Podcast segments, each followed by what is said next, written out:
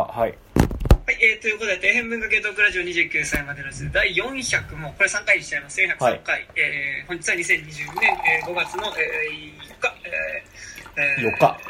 4日、えーゴールデンウィークど真ん中でございます。えっと、ちょ、ちょっとね、さっき、えっと、N ゴートって映画で喋ったのの続きでそのまま喋った。5秒後で。すね5秒後です。は。はいいというね、なんか、竹木さん気になることがあるようはいですけど、N 号棟の N って何？え西じゃね？わかんないけど。え？ノースノースだよね北だろ？ああ、あの、ノースゴートが、あれはあの、暗団地全体がそのアルファベットでさ、その、N 字になってた。A、A ゴート、から N 号棟まであるってこと？N ゴートまであるみたいうなわ。さ。で、なんかそんな大きい団地でも見えなかったよね。ちょっと待って今俺テーブルに雲が登ってきたから窓から捨てるね。え、ちょっと怖いですね。うん。はい。怖いな。どこから来たのかな？はい。うんはい大丈夫です。え、今、た、竹木さんはなんかまだ団地なんでしたっけ？いやえっともう全然団地に住んでたのは1年ちょい前で今もうあ団地から出て、えっと1軒目の家に1年住んでその次の家です、まあ、相変わらず祖師ヶ谷大倉なんですけど。はい。はい、なるほど。うん、はい。ね、N ートはノースか僕はアルファベットで ABCDEFGHIJKLM N N ゴートだと思いますね14番目ってことかじゃ14番目ですね。14番目の月荒井由実って感じあああ。はい。14番目のチャチャラーですよ。月が一番好き。一番好き。僕あの曲すごい好きですいやいいっすよね。ね。スピッツのカバーバージョンもある。あそうなんだ、うん、うんこれぐらいの時期の夜によく聴きたくなるんですタタタタタタタタって悪やつうんをしたら最後その途端ですいやちょっとさ俺なんかユーミンさ全部聞きたいんだけどさなんかこうはい。荒井由実の時代のアルバム4枚ぐらいがちょっとあまりにいいのが多すぎてはい松任谷由実までなかなかいかないっていうね。ああでも俺ま断然松任谷より荒井ですよ。あ本当に、うんやっぱり、うん。やっぱ荒井由実すごいよねあれ。あと荒井由実がやっぱ八王子の人でさうん、うん、やっぱこう歌詞の中にちょこちょこ割とこう俺が知ってる風景も出てきたりするみたいなのがあこうなんか割とねいいんですよ。なんか。あうん。ですね。え荒井由実どの曲が好き？え俺あベルベットイースターがめちゃくちゃ好あきなの。ベルベベーイースタイーースター。って俺あのミスリムの1曲目の「あの生まれた街で」っていう曲めちゃくちゃ好きで。ああいいね。パパンパンパンパンパパンあれのベースラインってこの世で一番いいベースラインだと思うね。あブンへーバンバンバンババンって。いういやいいです。いやあれ超いい。14番目の月とかもめちゃくちゃうん。いいですし。あのピンク色のアルバムに入ってるですね、うん、あそうそう。ジャケダサいよね。なんかね。えダサいかな、な母の日みたい。なああそうね。あとあの大きくグッドラックグッバイとかも好きだよね。えなんだろう。グッドラックグッグッドバイあ全然ピンとこねえな。うん。まああとやっぱ1枚目のねやっぱりああひこうき雲。うん、うん、ひこうき雲ね本編も好きなんだけど、あのサブスクでリピートで聴いてるとさ、はいはい。あの飛行機雲の最最後の曲がさ、うん。ピアノバージョンのあリプライズ。うん。でで最後フェードアウトしていくんだけどさ、うん。あの俺はそのフェードアウトしていく飛行機雲のフェードアウトしてからのもう一回1曲目で飛行機雲が始まるっていうつながりが公式のつながりではないんだけどすごいつながりとして好きなんかリピートして聴いてるああなるほどね。いやいいっすね。ああとごめん。あのねこれだけ言わせてあのはい松任谷由実え確か飛行機雲にファーストに入ったんだけど、えっと、返事はいらないっていう曲があるんだけどあれの2019年か2020年に出た森七菜のファーストシングルのあの「帰りの歌」ってあるじゃないですか。えっとラストレターのエンディング。はいはい「すべてを」みたいな。あれのはい。カップリングが2曲入ってていはいはい。1曲が、えっと「あなたに会えてよかった」だっけな。小泉京子かなんかのカバーででカップリングの、えっと2曲目がその「返事はいらない」のカバーなんですけどはいはい松任谷由実超える勢いでマジでいいんだよ。あの森七菜の返事はいらない、えー俺結構あの人生でトップ2 3 0ぐらいに好きな曲選べって言われると絶対入るぐらいいいマジっすか？うん。えちょっと聞きます。いやそれはぜひ聴いてください、はい。はいうん、小林武史があれ？小林武史だよな？うん多分なんかまあねやってるのかな？あそう岩井俊二愛だったらうん小畑っぽいよね、ちょっとなんかキーがあの荒井由実バージョンとは違うんだけどそれもめちゃくちゃ良くて、うん、荒井由実より高いのかな？かな？うん。うん。遠く離れたこの街、うん、ちょっと高かったと思う。うーん。あなんか割とさそのあの荒井由実バージョンのさ返事はいらないってさちょっとなんかいや俺全然音楽のジャンルわかんないけどなんか単語っぽいっていうかさドゥンドゥドゥルンドゥンポコポコポンみたいなさちょっとなんかなんて言うんだろう。民族民族って言わないかなんかなんかねメメロディーが線で入ってるっていうよりは結構点でこうそうそうそう。ポンポンって入ってる感じ。結構クールなかっこよさのある曲なんだけどやっぱあの森七菜のだと本当になんかあの少女歌謡曲としてめちゃくちゃエモさがすごいんで。へえまあでもね後にやっぱ荒井由実松任谷由実になってから結構やっぱりそういうアイドルソングみたいなのやってたああ時をかける少女とか、ねだからやっぱ結構だから松任谷になると結構やっぱその角川映画とかさあとうん。ホイチョイの映画の曲とかってやっぱそういう結構なんかそのバブル消費的なところのカップリングが4曲みたいな側面がね強くなってて、まあ、それはそれでいいんだけど、うん、うん、なんかねそうそうそう。なんかね荒井由実時代の方が俺は結構原風景的なものを共有してる感じがすごいするそうね。そう考えるとさあのバブル時代の真っ只中に作られたさあの魔女の宅急便のオープニングとエンディングってさはいはいあれってでも荒井由実時代のかなり当時で言っても結構昔の曲を使ってるんだよそういえば。うん、だってそういうのって15年くらい。ね、うん。だってあのーあれ「風立ちぬ」だって ああまあねそれ言ったらそうだけど。うん、なんか割と荒い時代の。うん、だからタイアップ曲年表を作ると多分初期の曲はジブリなんだよね、うん。でむしろでの7080年代くらいからのはやっぱ結構角角川うん。ホイチョイなんだよね、守ってあげたいとか、うん、ね。えまあ守ってあげたいとかも好きだけどね。いやいいっすよね「You don't know how to」とかもねあのイントロのところいいっすうん、うん好きですけど。あー。時をかける少女もねいいいや最高ですよ、っていうのねありますね。はい。はい。14番目の月からだっけこんな。ユーミンがどう今どうであろうとユーミンの曲自体はああえユーミン今どうにかなっちゃってんだっけ？いやほら結構。あまあね結構ね。うん。あのあっちの。昭恵とかとね。ねこの間のあれ見た？昭恵のインスタ。昭恵のインスタ見た？えエチンポムのやつ。あそうそう。あれのさあのさあれの写真さ安倍晋三がさなんかコラみたいになっててさ俺びっくりしたんだよね。あれコラじゃないの？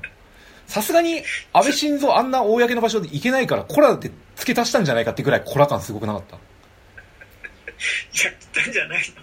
言ったのかな？なんかさ、あの写真の心臓さ、やばくなかった？なんかその、何？こういやまあ、コラ感としか言いようがないんだけど、なんか一人だけこう、こう、何？いつものあの顔すぎて、オフィシャルの素材をなんかただ貼っつけてきたみたいなさ、なんか公式素材を貼っつけたみたいな感じがすごくて、本当に言ったのかこいつみたいな。なんか。しかもなんかスーツだったじゃん。うなんかもっとね、普通の休日の服装で行けよって思ったんだけど、なんか。んそういうでもあれですよ。心臓あの写真コラっぽくないっていうところから多分あれですよ。陰謀論が始まるんですよ。ああの心臓はだからさあれなんかあの心臓顔の部分だけ放つやん。よく良すぎない？あれなんかラバーラバー人間だみたいな。そういうね。いやなんかさあの俺らの想像する心臓そのままじゃん。スーツもそうだし。あれであんなさみんな見える場所に行っちゃダメだろってすげえ思ったんだけ狙われるぞみたいど狙われるぞ。狙われた心臓みたいな。狙われて誘導まあ俺は守ってあげたくないけど。なうんまあまあまあ、俺は守守んないです。守んないけど。狙われた心臓は。はい。うん、安倍晋三で言うとさ結構昔の話だけどなんか俺の昔働いたバイト先の人がなんかクリスマスだか大晦日にあの六本木になんか映画見に行ったら安倍晋三がなんか SP 連れてローグワン見に行ってたらしいの。お前どっちの気持ちで見んだよローグワンみたいななんか。さ本当にね思いローグワンの話するために俺そのこと思い出すんだよね。あんなさテロリストの左翼が大活躍する映画見てお前どっちの気持ちで見んだみたいな。いやなんかだからでもそこら辺ってなんかねあんまり関係ないんだろうね。ああそうか。うん。どうなんだろうね。映画って基本的にやっぱなんかそういうレジスタンス側のものじゃん。まうんうん。あ宗教映画じゃない限り、うん、でもやっぱあれじゃないやっぱ日本は取り戻すみたいな気持ちなんじゃない？あ設計図を取り戻すみたいな俺俺が取り戻すみたいな。取り戻すみたいな。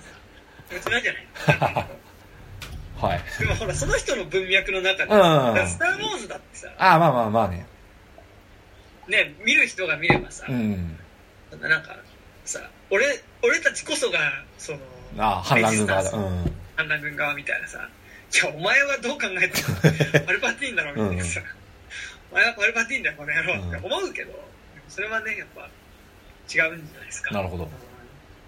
はい。はい。さすがにバトロワ2とかは見れないと思うああまあそうね。まああれ明確にテロリストって描いてるからね。テロリストだしだって都庁を壊すとこから始まる。ああそうだね。そうだよね。それなんか心臓とかさ都庁を壊すのは俺だと思ってたらそれはやばいと思った。ああ確かに。そう考えるとバトルア2ってかなり攻撃やばい映画だよね。いやバトロワ2ね面白くないんだけどやばいんだよ、うん結構確かにでも当時衝撃だったもん。あこんなことを描いていいんだって思ったもん割と中学生の頃。で911の後だからね。ああそうね。2002年か3年とかだったもん。だから世界貿易センタービルに飛行機が突っ込んだ映像がみんな見た後に東京都庁がさ、爆破されて沈むっていうさ、うん、うん、ところからえあれ明らかにそのテロリスト側のスタンスに立ってる映画うんだから、そう。でもまあだって七原修也もちょっとその最終的に中東のテロリストと合流する形で最後だったんそうね。でもねバトルワ2やっぱ基本的にダ作だと思うんだけど、うん。だからバトルワっていうシステム自体がもうあの手を出さなくなってるし、うん。でもあのあの七原修也の演説シーンとかめちゃくちゃいいんですよ。はいはいはい。ワイルドセブン七原修也いいんですよいいよねあれ。なんか7人組バンドとか組んだらあれのパロディやりたい ワイルドセブン七原修也俺なんか今度「頑張れ修也」っていうのフックの曲作りたいんだよいやあれやだよ。俺あれかなりトラウマシーンでさ家帰ったら親父首つってさめっちゃトイレットペーパーに「頑張れ修也」って書かれてるってなんだよってなんか異様すぎて本当に怖いよねあれ。入学式の日親父が自殺した。うんいやあそこうまいのがさ、うん。で修也が入家帰ってアパートの鍵ガチャって開けて入ると親父が首つってて首にさ肩からこうトイレットペーパーがダラーって垂れ下がってさ、でトイレットペーパーを目で追っていくと頑張れ修也って書いてあってあでトイレットペーパーずっと辿っていくとトイレットペーパーが電気の中に繋がってるわあけ、うん。で修也がその頑張れ修也っての文字を手で追ってこうやっておへつを催したらその目線で追ってった先にある便器があるからなんかねこうあ吐くまでの動線がめちゃくちゃなるほど。いいんですよ。あさすがバトルは何回も見てるだけある。いやもうバトルは見見まくってるので、うん。あうまーっとうん。そう。ですけど。はい。そんな感じで、はい。ちなみに俺 N 号棟の N はあのなんかパソコン用語の NULL なるみたいなさこう何も入ってませんみたいななんかそういうあそういったなんか実はここには何もなかったみたいな虚無としての N 号棟だからこのフェイク感なのかみたいななんかちょっと小粋な小粋なんじゃないかなみたいな思ったけど見終わるとそうでもなかったのかなみたい ああそうですな、ね、うん、ググろうかな。N 号棟 N 何？って N 何？やばいな。N 号棟 N 考察。各考察ってつけるの嫌なの俺嫌なんです。よ、まあでもそうしないと考察は拾えないからね。なんででさっきちょっと「スター・ウォーズ」の話出てきたんで最近見た「クロモーズ」の話してああはい。どうぞ。なんかあ竹下さん見てたりします？いや俺ね全然ちょっとね2話までしかまだ依然見れてないんですよ。ファーストシーズシーズン2の前半なんですけど、ン俺なんかあの最近結構うわっていうエピソードがあってうん。なんかあのパドメうん。の元彼がパドメ元彼いんの？パドメの元彼いてマジかパドメの元彼がうん。なんか原理主義者同盟うん。となんか密通してるっぽいっていうので、まあ、なんかそのパドメに原理主義者？分離主義者じゃない？あそう分離主義者同盟ね、のとつながってるっぽいっていうんでなんかヨーダとかがうん「パドメは親しかったはずじゃん」セクハラ上司の言い方で、結構やっぱねヨーダね。うん。なんかダメなんだよね。なんか結構そういう彼女はなんとかに親しかったはずじゃん基本あの長井一郎ボイスのヨーダとかダンブルドアはなんかしれっとそういうこと言ってくるからね。飾り付けを変えんといかんのみたいな。スリザリンの制度の気持ち。じいさんってだけでさなんかいい人っぽい感じするんだけど、結構お前言ってることめちゃくちゃだぞっていうことがちょこちょこあって。でなんかだからそれでパドメがさ、うん。なんかそのより戻したいのみたいな体でうんそのそのなんとか議員っていうのに近づお前そんなことしたらアナキン頭おかしくなるじゃねえかよ。そうそう。あのアナキンだぞ。そういやマジでそうなのよ。うん。いやででそれでアナキンがね。だからその、元彼とねしかもよしはいいのに元彼とパドメがうん。乗ってる宇宙船の、あのーなんか運転手ストして潜入するの。最悪だな。運転してる時もなんか2人がいい感じになろうとする。なんかそこうそのなんとか議員っていうのパドメにキスしようとするとおっと失礼みたいな感じであのなんかこう宇宙船の中とかをねあなんかちょっとこう揺らしたりとかうんするみたいなキスができないみたいなことやったりするんだけど、なんかそこら辺はさ、まあ、まだ100歩譲って可愛いじゃん。うん。あそうだね。パドメも別に本心じゃなく調査のためにスパイとして寄り戻そうとするんだもんね。いやいやそうしててでもなんかまあもうその時点でもちょっとどうなのって思うわけ、うん。まあ正義のためとはいえ、うん。なんかちょっとかわいそうだなこの議員みたいなちょっと思ってみたりするんだけど、あのもう最後ひどくてこのエピソードの最後が、はい。うんやっぱその元彼がねやっぱ原理主義者同盟とつながってたわけ。うん。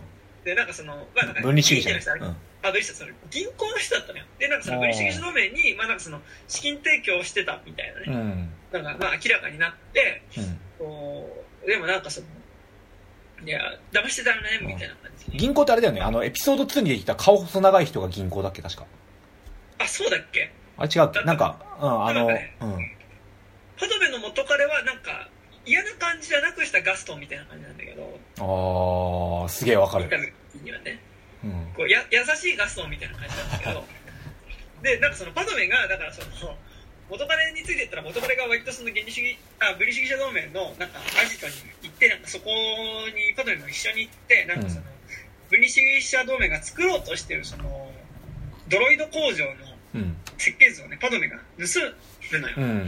で盗むんだけどでそれにその元彼が気づいてさ騙してたんだろ僕をみたいなことをね、言ってでまあそこでちょっとこうって言ったタイミングでその分離主義者同盟のね、うんああ騙していたんですね。はははみたいな感じうん。で出てさ、なんかパドメも捕まりかけるんだけど、まあ、そこでアナキンもねうん。こうなんか助けに来て、なんか脱出しようとするんだけどなんかパドメがちょっと捕まってやばいことになっちゃってその時に元彼がうん。なんかでもやっぱりそこでこうとはいえやっぱパドメへの愛がまだあったからその分離主義者同盟に反旗を翻してね、うん。その彼らを裏切る形でパドメたちを助ける、うん。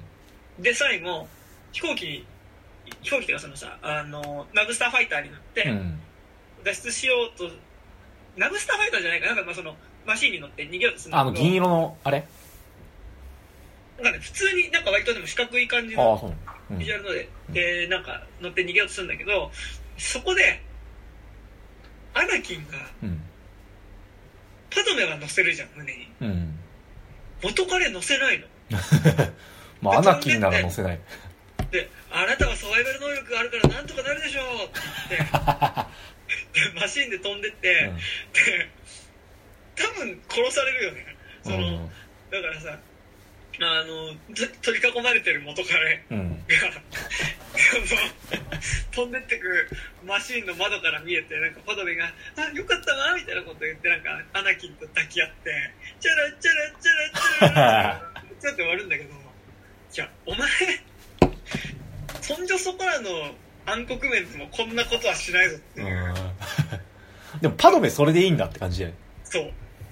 いやもう完全におかしくない。お前 が関係。カップル。ななんかその元彼には何してもいいと思ってるのかお前みうたいなん。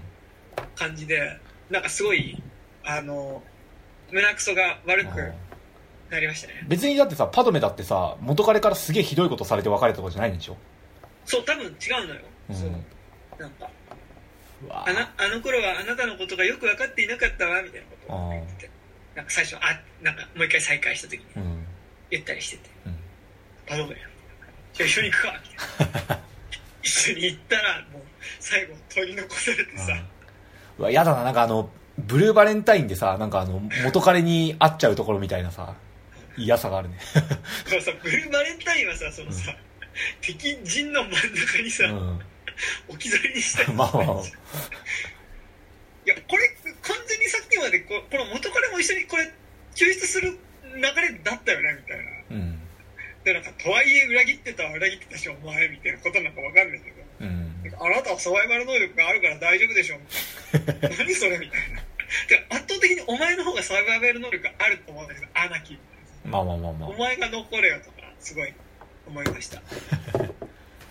今週のクロモーズ。ですクロモーズ。いいな。その話見てえな。いやあのやっぱねでしかもなんかその前半で、うん。なんかやっぱあれなのよ。あのやっぱパドメとあのアナキンがやっぱほら議員とジェダイだからさ、うん。なかなか忙しくて会えないわけ。そうね。でも会えないからどうしようみたいな感じ。でもなんか久しぶりに会ってうん。なんかちょっとこうイチャつくシーンとかもあっておーなんかあの「今日は料理を作ったな」みたいな「ああ」みたいな。うん「君は料理なんてするのかい?」みたいな「するわ？特別な時は」みたいな。うん。君と一緒に過ごせることほど特別なことはないさ。みたいななんかこうちょっとこうおっぱじまろうとしたところであのペルルルルルみたいな感じになって、ヨーダから呼び出しみたい最悪だな、ヨーダもなで呼び出されて言ったらさ「パロメは親しかったはずじゃん」みたいな「そういうのさせるのじゃん」みたいな言ってきてまあねそれはねう。でもあれか、交際してること言えない、言ってないんだっけ、アナキン。言ってんのオビオンとか気づいてんじゃない？ああ、でもヨーダにはバレてないのかな。フォースでバレたりしないのかな。でもほらパルパティーンの正体分かんなかったまあね うん。それは分かんないけど、ようだね、ダメだよ。だからその前も言ったけどさ、うん侵入者が来ただけどさ、うんどこから侵入されたか分かんないからさ、普通に物を盗まれるとかさあ、割とね、なんか、うんなんか分かってるようで分かってないんですよ、あの人。はい。そうね。っていうのが、はい、うん今週のクローンウォーズでした。まあ見れば見るほどやっぱアナキンのことが嫌いになるし、割とアナキンパドメンバカップルだな。バカップルっていうか結構、そういうあ自分たちのことしか考えてないな、お前ら、うんみたいな感じがすごいする。そうね。まあ、都合さ、エピソード2と3しか見てないとさ、まあ、まあ、その、アナキンのなんか、まあ、恋に落ちるところと闇落ちするところを、それぞれ2時間ちょいで、2時間半とかで描いてるから、まあ、そうだよね。まあ、こんなもんかってなるけどさ、やっぱ、間のエピソードをいちいち描描いていくと、なんか、こいつはいくらなんでもって結構なるね、やっぱ。そうあと、俺があとクローンウォーズ見てて最近しんどいのは、あの立場的にはジャージャーの方がうんクローントルーパーより一応立場は上なんだけど、うん。クローントルーパーたちは明らかにまたこいつかみたいな感じのモードに あなってるっていうのがそうなんかやっぱジャージャーで役職とやっぱね本人のなんかやっぱ性格とかがやっぱ一致してなすぎてあ。ねあなんか結構そこが不憫になることがありますクローンウォーズ当時、クローンウォーズ当時ってさ、まだやっぱ、ジャージャー再評価ってされてなかったの？されてなかったんじゃない？そうか。俺ら世代がクリエイター側に回って初めてジャージャー再評価って感じだもんね、多分。うんいやなんかだからね戦場に大体やらかすみたいなさうん。そうでなんかまもうこいまたこいつかみたいあななんかでもあれですよなんかだからあの明るいニトラムみたいな感じよあ。ああ、いや、ニトラムも明るいっちゃ明るいけどね。あ、まあ明るくねえか、ニトラムは。うん。本当になんかそういう感じあのジャージャーの性格だからうんなんかこう病んだりしてないけど、うん。俺性格が性格だったら結構あれもう嫌だなって思うな、明るいニトラム。ジャージャーでも銃乱射事件とか起こさないでしょ。うんでもさまあそうねでも思うけどさ今話戻るけどうん。まあもうさ元彼もうほぼ殺してるわけじゃんうん。いやもうお前立派な暗黒軍だよって感じまあまあまあ。あれ？エピソード2の後だよね、だって。2の後かな？ああ、じゃあもうタスケンレイダーもう皆殺しにしてるから、まそう元彼ぐらいは？元彼ぐらいは、殺すかうん。うん。身内にちょっとでも嫌なことしたやつはもう全員殺すから。なんか俺今のところドゥーク伯爵よりひどいと思いますよも うん、そうねうグ。リーバス将軍よりひどいと思う、うん。やってること、うんっていうっていう。気持ちでしたはい。はいじゃあ喋りますかはい。というわけでで本日はえーっと「ハッチング・ウカ」というね、うん。えー映画について喋っていきますが、えっと、あらすじこれまたフィルマークスからですね、はい。えー北欧フィンランド、えー12歳の少女ティンヤは、えー完璧で幸せな自身の家族の動画を世界へ発信することに夢中な母親母親を喜ばすために全てを我慢し自分を抑え体操の大会優勝を目指す日々を送っていたうん。ある夜ティンヤは、えー森で奇妙な卵を見つけるうん。家族に秘密にしながらその卵を自分のベッドで温めるティンヤやがて卵は大きくなり始めついには羽化する。卵から生まれたそれは、えー幸福な家族の仮面を剥ぎ取っていくというね、うん。えーことでございますが。はいはい。竹木さんは俺はあんま面白くなかったんですよね。俺、はいはい。うん。でも山田君は面白かった。めそう結構良かったみたいな。ん。な俺は結構良かったんだけど、うんうん。なんかねあのーなんだろううーんとうーん象徴してること自体はすごい面白いな。あまあそれはわかる。うん。なんかでもさなんかこういうそのなんだろうこうホラー映画とか、まあ、モンスター映画とかでもなんか最近すごい多いけどやっぱ A- A24 周りで特に多いけど、うん。なんかやっぱそのえ単純にジャンルとしての楽しさっていうよりはやっぱその実はそのもうちょっとソフえっとそこの中で語られている登場人物の内面の葛藤だったりとか、うん。まあその関係性における葛藤みたいなことっていうことがそもそも実は本質的に描そこのドラマを描きたい比重が大きくてうん。でそれをなんかそのジャンル的なモチーフを使って描くうん。みたいなもの。なんかまあもちろんそのジャンル的な作品の中でもまあそれってある意味これって二次成長のメタファーだよねとか、うん父親と息子の関係性のメタファーだよねみたいな。だってジャンル的な作品の中でもあるけどやっぱよりそのテーマを描くことっていうことの方に重きを置かれてる作品って、まあ、結構最近うん特にやっぱ A24 周りはいはい。多い気がしてて、でハッチングも、まあ、その中の一本 A24 では全然ないけど、うん。まあなんか結構そういう感じの一本だなっていう感じはしてだからその家にモンスターが来てっていうよりはやっぱりその母親と娘の関係うん。だったりやっぱその二次成長的なことを描くことうん。がやっぱりこう主題に置かれてる話だなとは思っていてでなんかそのテーマとして見ていくと結構俺は面白かったうん。しなんかなんだろうやっぱ今年で言うとやっぱその母親まあそのある意味自分の自分らしくあろうとすることを抑え込んでくる。その自分、えー、と母親が思う理想像の形にこう自分をこう無理やりこう押し込もうとしてくる母親うん。っていうものと、えーやっぱその母親の思うところからはだんだん外れてそことは違う自分像を確立していくうん。娘と対立っていう意味ではやっぱ私時々レッサーパンダうん。やっぱすごい今作とやっぱ似た主題だと思うんだけど、うんなんかその上で私時々レッサーパンダは私時々レッサーパンダで良かったけどハッチングはハッチングの描き方とか距離感で良かった部分っていうのもそれはそれであったりはしてうん。なんかその分ではめっちゃ良かったんだけどただなんかそのジャンル的な描き方っていうかそのモンスター描写とか、うん。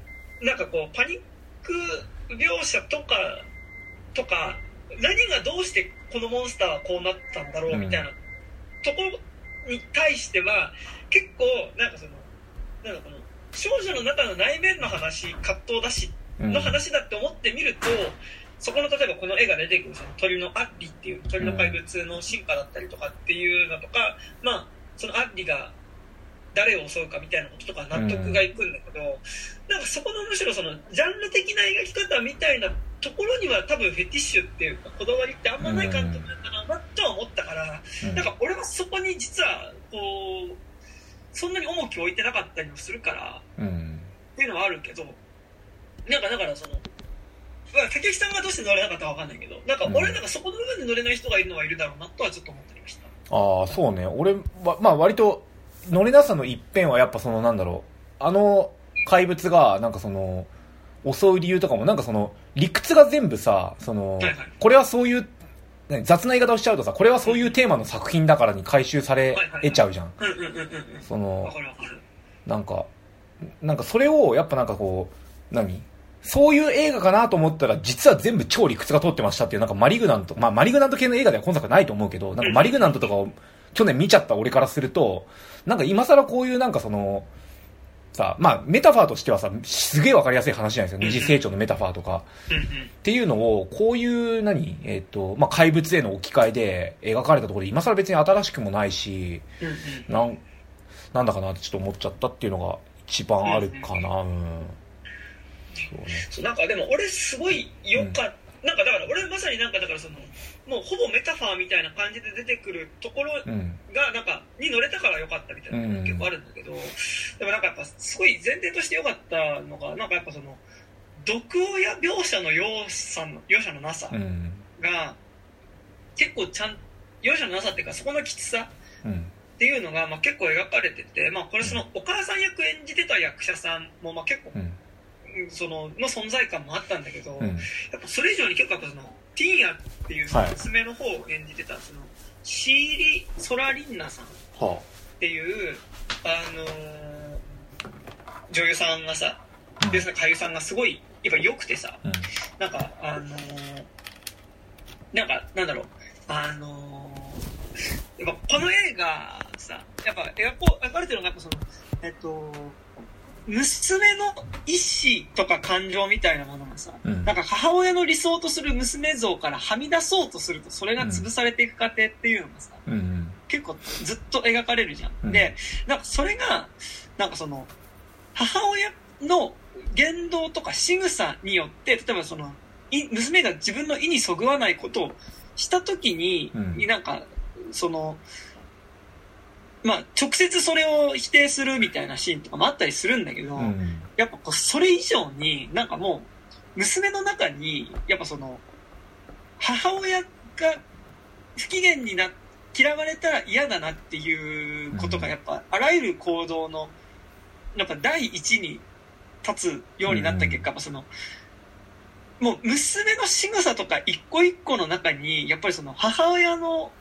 影っていうか母親から見られてるっていうことが内面化されてるっていうことが、なんか演技で出てるのがまあめちゃくちゃ良くてっていうか、なんかそこがやっぱこの映画の実は一番俺がなんかうん。こう嫌だった部分だし、まあなんかその、すごいリアルだなと思った部分で、うん。だからだから、でこの映画で出てくる、だからその、まあ、アンリっていう、あ、主人公のその、えっ、と、ティーヤっていう子が、えっと、拾ってきたカラスの卵っていうものが、まあその、うん。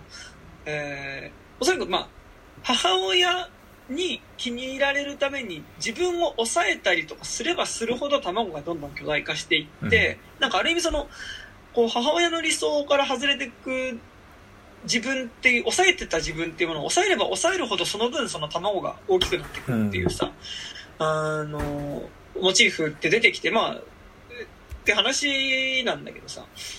で、なんかやっぱその手前にあるやっぱりその、母親に合わせて自分を抑えていく時の自分っていうのがやっぱりその、すごい演技の一個一個の中で、なんかあらゆる仕草の一個一個の中でその、常に母親、母親がでもこう思うかもっていうことが、その彼女の中に内面化されちゃってることがなんか、映像の中に映ってるのがなんかまあ、すごいいい、いいなってかなんかリアルだなと思っていて、なんかさ、その、なんか、まあ結構すごい、うまあ、ほぼティーンヤがするあらゆるシーンのあらゆる行動が全部母親のためになっちゃってるっていうのが、まあ、すごい良くてさ、良くてっていうかなんかまあリアルで、なんかこう、だからこそ卵が巨大化していくっていうことがなんか俺はすごい、なんか良かったし、はいはいはで、それが羽化して、で、最終的に卵から生まれたその、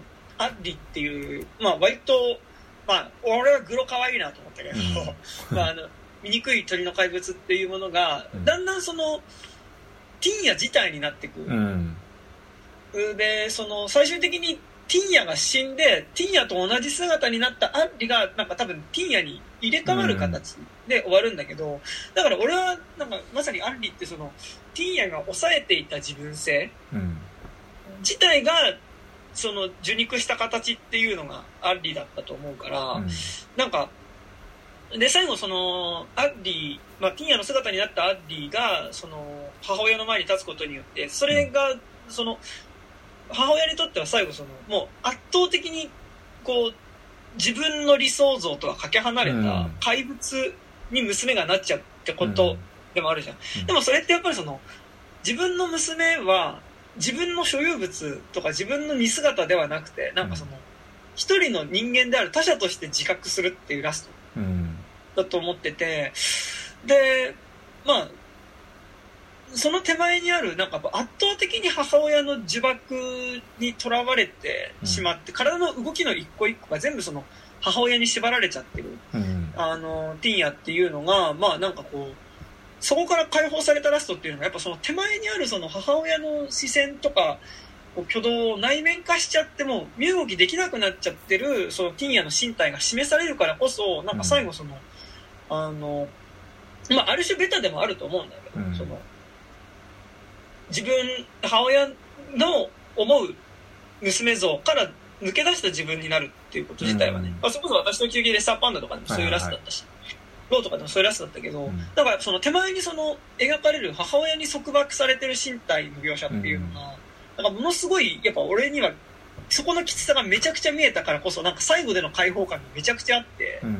なんかそこがすごい良かったっていうのがね、なんかあるんですね。うん。俺なんかさあのちょっとなんかその母親のなんか束縛してくる感じとかの描写がななんつったらいいんだろうな。なんか私時々レッサーパンダってすげえうまかったと思ってなんかこう、あのーあのあいつメイメイとさお母さんってなんかさ、表面上は仲いいし全然メイメイも、あの心の表層意識の中ではさなんかお母さんと本当に仲いいのみたいな。まあちょっと、はいあの私いい子ちゃんのとこもあるけどみたいな思ってるけどなんか深層心理の中でそれがどんどん爆発していくっていうのがすごい良かったと思うんだけどさ、はい。ハッチングさ今作さなんかこうあのお母さんがさあの理想の家族 YouTube みたいなのをさやってるじゃん、あの、もう見た瞬間にこれは虚栄だって誰しもがわかる YouTube もう。あの普通の家族ですって言ってるそうそうそう。しかも俺さ、うん。俺あのお母さんの YouTube さ、うん。あの再生数が出てないところがめっちゃ怖いなって思ったんだけどなんか同時にやっぱあれあれ見て思い出したのがさ、うん。あの嫉妬子ってあったじゃん。知っとこ嫉妬子ってわかんない。土曜のさ朝にやってたあのオセロの2人がやってた、えー、うん。あの王様のブランチの前にやってたなんか情報バラエティ番組みたいなのがあるんだけど、それで「世界の晩ご飯っていうコーナーがあって、なんかあのこうせ世界各国のなんかこう、うん。ラブラブなカップルの家に行って、でその奥さんが早起きして夫のためにご飯を作ってる。うん。のを、まあ、見せて、まあ、だからそのお料理奥さんみたいな。お料理大好き奥さんみたいな。お料理シーンみたいな、うん。そのこういう料理作りますみたいな、なんかそういうちょっとこう、3分クッキング的な要素もありつつ、うん。なんかその、その各国の文化みたいなのをうん。紹介するみたいな。なんか最後毎回ね、それ終わった後に、なんかずっとあれ流れてんのよ。チャララチャチャラチャチャチャってなんだっけ？え？タラ。チャラチャチャチャってなんだっけ？チャチャラチャチャ。何ポップソング？ポップソング、ポップソング。えなんだ？わかんタないラってやったまあ、うん。なんか、まあ、ずっと流れてて、あの、で、最後終わった後に、なんかその料理作ってる時に、で、その妻の顔は見せないの。手元だけ見せる。で、なんか、で、し毎回その料理一通り作った後に、じゃあこの料理を作った奥様の顔は？って言って CM 明けで顔が出てきて、へで、なんかその料理を持って寝ている夫のところに行って、うんなんとかって言って渡して、で、なんかその、一緒にご飯を食べるみたいな。で、なんか妻が作るこれは最高なんだよ、みえたいなことを言うみたいな。なんか、今見ると思うと、なんか飛んだ茶番だぜ、みたいな。あの、コーナーがあったんだけど、なんかすっごいね、その流れてる曲も含めて、なんか俺はすごい、あの、お母さんがやってた YouTube チャンネルの動画は、なんか嫉妬この、あ、世界の晩ご飯だってめっちゃ思ったんだけど。いやなんかさ。現代でさあの映像を見てさなんかわあ本当に素敵な家庭だねって思う人間ってさいねえと思うんだよね なんか。だからなんかそのいやこの映画がどういうニュアンスであれをやってるのかわかんないけどなんかうん。今更これ見せられたところでもうこの家もうほころびだらけやないかいみたいなのがさうん。なんか最初から見え見えすぎるからなんかそもそもあのお母さんと娘の関係自体にもなんかそんなそんななんかなんかちゃんと見なくていいかなみたいな感じがちょっと出てきちゃったっていうのが正直あってしあなんかさあのおはい。母さんの新しい恋人のところにさもうか結構最初の方から行ったりするじゃん。ああ。れもなんかいや、なんかだからさ、あ、でね、なんか多分うん。YouTube のところで言うと、うんはい。なんかその、でもあれって多分視聴者いないのって、うん。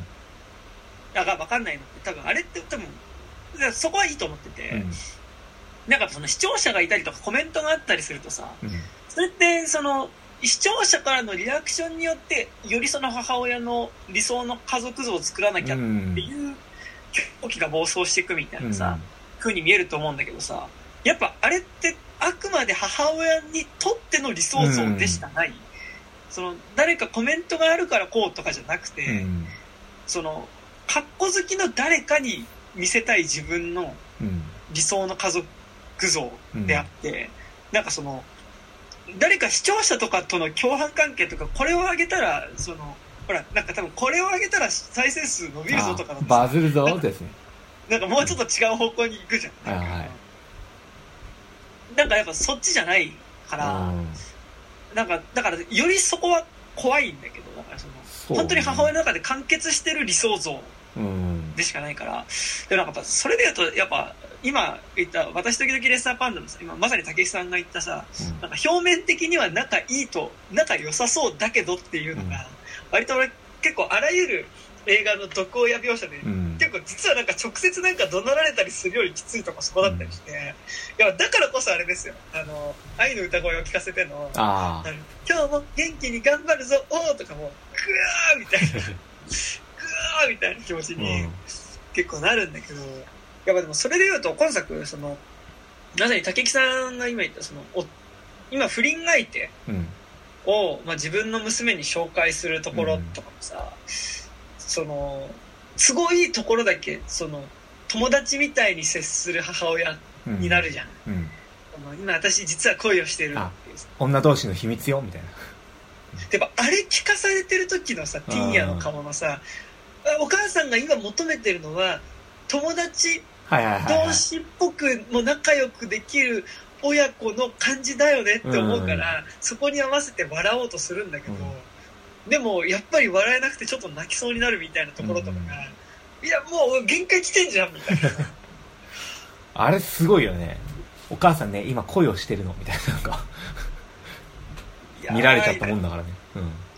でそれでやっぱこの映画やっぱそのなんか俺やっぱめちゃくちゃその主人公の身体っていうのが母親の眼差しとか仕草によって縛られてるなって思ったのが、うん。なんか実はこの映画ファーストカットめちゃくちゃあの開放感があるんだよね、なんかそのっていうのは、えっと、リビングで踊ってる主人公うん。の姿に合わせてそのどうやら主人公が住んでいる街の上空を飛んでいるカラスうん。の視点で街の中をこうどんどんこう飛んで自由に飛んでいる姿の主観のうん鳥鳥の視点の主観の映像が入ってて、うんでそれの間間にその踊ってるティーンヤの姿が入ることによって、まあ、そのものすごい自由に飛び回ってるうん。意志。自由な意志としてのそのティーンヤの姿っていうのが最初に描かれるんだけどでその優雅に飛んでる鳥っていうのがさ最終的にその主人公が暮らしてる家に入った瞬間にさ、うん捕まって母親の手で首を折られてゴミ箱に捨てられるじゃん、だからもうあの時点だからそのもうビジュアル一発でそのティーンヤーの持ってる自由な意志みたいなものっていうのが母親にやっぱ自由に飛び回ろうとするとそれがその無理やりさその潰されるっていうことは描かれるうんでなんかだからもうその時点で彼女が自由ティーヤが自由に何か思い通りにしようとするとそれって全てそのなんか母親によってねじ伏せられるっていうことがやっぱりそこでちゃんと一発で示されるからやっぱそれ以降のティーンヤのまああらゆる行動みたいなものが全部母親に潰されないように潰されないようにしていくっていうのが、まあ、はっきりわかる。しかもなんかあそこのさカラスねまあその後そのティーヤが見つけるそのアンリの卵っていうのは何かっていうとそのカラスがもともと育ててたうん。ヒナの卵なんでね、うん。っていうのがあるからそうでねなんかどうでもいいけどやっぱあそこのさ最初お母さんにこのカラスお母さんがこう切って首折ってさ 捨ててきてって言ってさ、こうゴミ箱に捨てに行くと家の中はすっごい綺麗なんだけどさ、ゴミ箱を開けるとゴミ箱の中ではムジ虫だらけっていうあれはうん。多分完全に多分ブルーベルベットオマージュああそういうことか。ね。庭のね庭のね下のところの土はね虫だらけですねでなんかでそこでそのやっぱだから主人公のティーンヤっていうのは飛べない鳥なわけだけどさ、うん。飛べなくされた鳥なわけだけどやっぱそれと多分体操してることって多分対になってる気がしててさ、やっぱ体操ってやっぱそのなんだろうまあ鉄棒をやってるわけだけどさ、そのまあ最初まずその鉄棒ってもちろん2つあると思って、まあ、その彼女はティーンヤは何回も鉄棒でぐるぐる宙を舞うけどうん。毎回着地がうまくできないっていうのはもう序盤の時点である意味翼を奪われてるというか、飛べなくされてるから飛べないうんんだと思うしあと同時にやっぱ鉄棒っていうのがさある意味見え方によってはこう宙を舞おうとするけどやっぱりその鉄棒っていう棒の中心の引力にはどうしてもやっぱ引っ張られるモチーうフんではあるからなんかこう俺はピンヤっていうのが鉄棒で何回もぐるぐると回り続ける。しかもその母親がさ途中でやっぱさ「はい飛びなさい!」みたいなこと言って何回もさ、飛ばせるわけだけどさ。なんかああいうのとかはなんかすごいこう飛ぼうとするんだけどある意味その母親鉄棒が母親だとするんだ。うん。なんかその母親っていう重力に縛られて飛ぼうとするんだけど飛べなくて何回もあそこでぐるぐるその鉄棒っていう重力に引っ張られてしまう。うんことによってなんかやっぱ飛べないものに見えてしまっていてなんかだからそのやっぱ鉄棒っていうのはやっぱうまく飛べないことのモチーフにも重要、まあ、なってる。でもうまく飛べないのは明らかにその母親からこういう正しいあなたでありなさい。私が思う理想の娘でありなさいっていうことと実際の身体とのズレがあるから多分うんうまく飛べなくなってる、にもかかわらずやっぱり母親から飛べって言われるっていうのが、うんあめちゃくちゃしんどいなっていうのがなんかやっぱあってやっぱその鉄棒っていうさやっぱその自分の身体を作っていく体操って作っていくことをやってるからこそやっぱりそのよりその母親によってやっぱりその体がある種動きみたいなものが無意識のうちに内面化された母親によって支配されちゃってる感じっていうのが、うん。そこは許したりとかして。そうそうそう。なんかそこはねやっぱね最初にやっぱそういうその体がいかに縛られてるかっていうことが母親によって、なんか示されるからこそ俺はなんか後半でそのそこから抜け出していくものっていうのがやっぱこう別の身体として浮かび上がってくるっていうのがすごい良かったんですけどね。そうね。まあまあすまあそう言われると確かにめちゃくちゃまっとうな映画なんだっけどな。なんだろう。なんかや。っぱなんか俺はね俺はだけどいやそれ言ったらマジ元も子もないんだけどなんかあのアンリがあのティーヤのか完全にさ変容していくじゃん。ああのかもう顔も何も。うんうん。あれがなんなんだろうななんで何リアリティがないからって言っちゃえばそれまでなんだけどうん。なんでああなるのかがなんかいまいち納得できてないんだよね。あなんなんでだろなんかううん。なんかでも、あのーうんそれわかるし、うん。てかなんか正直この映画って、これはこれを表してるんじゃないかっていう語り方をする、やっぱ言葉にすると傑作だった感じってすごいするんだけど、見てる時に乗れるか乗れないかによっては、やっぱ人によって、なんかやっぱその、特にやっぱさ、なんか、わかんないけど、今年、なんか、偶然だと思うけど、日本公開の映画が、なんちゃってクローネンバーグ・チルドレンみたいなのが多くて、チタンもそうだし、うん。えーっと、まあ、ポゼッサーもそうだったし、うん。で、まあなんか多分、ハッチングも多分その中の一本うん。だとは思うんだけど、なんかでもやっぱりそれってその、ある意味、そのクレネンバーグがやったトトランスヒューマニズムじゃないけど、身体の延長線上に何か機会があったりとか、体がこう、変化していくことを、やっぱりその、アニマトロニクスとかで見せるみたいなうん。ことの、フェティッシュさがちゃんとあるかどうかっていうところは結構重要だし、まあその後フェティッシュさに乗れるかどうかうんっていうのも結構重要だったと思ってて、正直言うとなんか、俺なんかなんだろう、あのーこの、えっと、アンリっていう、その、うん。鳥のクリーチャうん。ーのビジュアル自体は俺結構好きなの。なんかちょっと、なんだろう、こう、歯茎がむき出しになってるようなビジュアルでさ、で、なんかちょっとこう、ね、で、髪の毛がところどころ剥げててさ、うん。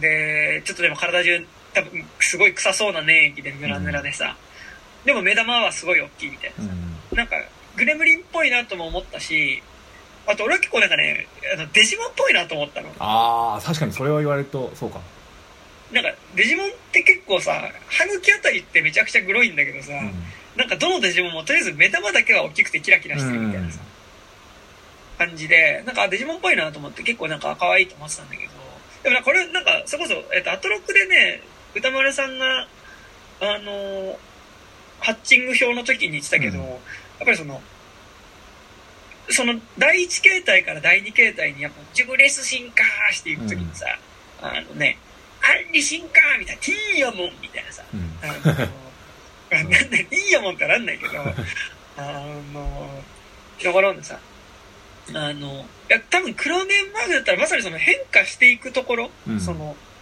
アンリがその体がゴキゴキ折れたりとかさ、うん。こう皮膚が剥がれたりとかして、ちょっとずつアンリに、えっと、ティーヤに近づいていくところこそ見せたよねっていうのが言ってて、確かにそこのフェティズムってないんだよねっていう。なんか、だからその、多分おそらく、えっと、ハッチングのアンリはアニマトロニクスでやってると思うんだ。そこだからすごい良かったんだけど、うん。なんかこうそれがどうメタモルフォーゼしていくかに対するフェティッシュはなかったなっていうのは、まあ、俺もすごい思ったから、そうそうそう。だからそこで乗れるかっていうのはあるよねなんかね。そうね。あとなんかさ、まあ言って拾った卵じゃん。はいはいはい。なんか拾ったたまあうんまあなんか本当つまんないことしか言えないけど拾った卵が何？自分の DNA が入ってないものが自分に変わっていくっていうのがなんかやっぱどうしてもそのさあのチタンとかを直前直近に見てるはいはいはい。と、なんか、なんかそれは乗れないし、それをさ、それをして、いやでもこれは彼女の、何、その、自己解放性のメタファーだよって言われると、なんかそこにメメタファーって言葉を使ってほしくないっていうか、やっぱりそこはなんか DNA とか、なんか、あのーボディ感をやっぱ持ってほしいものが、ものだな、みたいな。あのさ、似たような話でさ、あれあんじゃん、えっと、えヴィンチェンズのあたりの、あの、はいはい。スプライスってあんじゃん。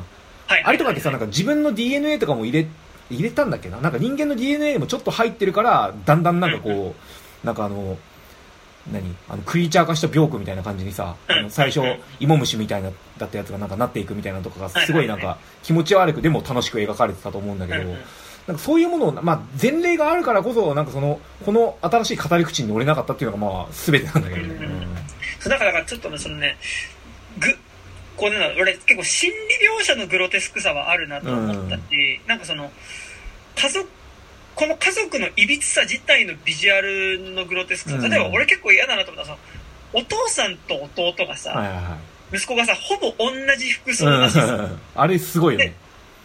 こうあ親子だなって感じがすごいするわけ、うん。でなんかやっぱそので実はなんかお父さんと息子がいるところの背景はちょっと青っぽくなってて、うん。逆に娘と、まあ、ティーヤとお母さんがいるところの背景はピンクっぽくなったりとかって、なんかその全部が全部こうこう全て母親の管理下にあるうん。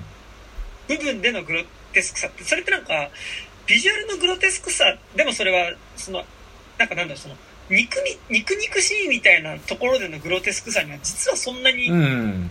あのアンリはめちゃくちゃこだわって作られてたと思うし、なんだけどなんかそれがこうどういうふうにグロテスクに動くかみたいなところに対する興味は実はあんまりないのかなっていう気がしてて、でなんかやっぱ逆にそのさっきから言ってるその母親の存在が内面化されちゃっている人ってそのうん。他人に支配されてるっていうことが内面化されちゃってることうん。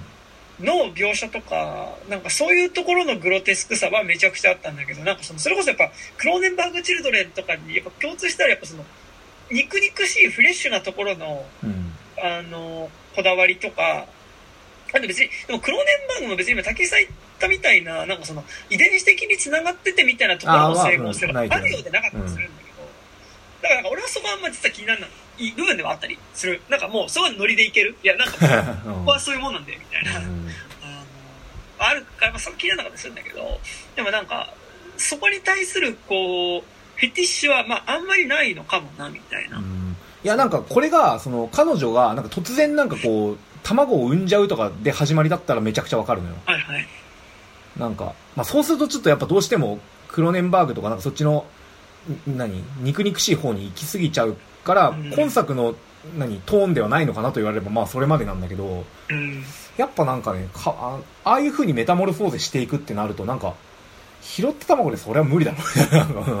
卵を産んじゃうとまたちょっと出産みたいなそうそうそれはわかる。入、うん。ってきちゃうっていうのが。でなんかでもとはいえこの映画ってでも同時にうんと、まあ、この言葉を使うのはちょっと若干難しい指摘があるが、えっと、母性の映画だった気も、うん。母性っていうかまあ母親が娘に求めることうんの映画だった気もしててさやっぱその母親がティーヤに対する接し方とさそのだからそのえっとさ作中のまあ3分の1ぐらいの段階でもう割と早々に卵が帰って中からねアッリっていう、うん。その、まあ、グロテスクなひな鳥っていうのが出てくるわけだけど、でとはいえでもあのティーヤはそのグロテスクなひな鳥を育て始めるうん。じゃん。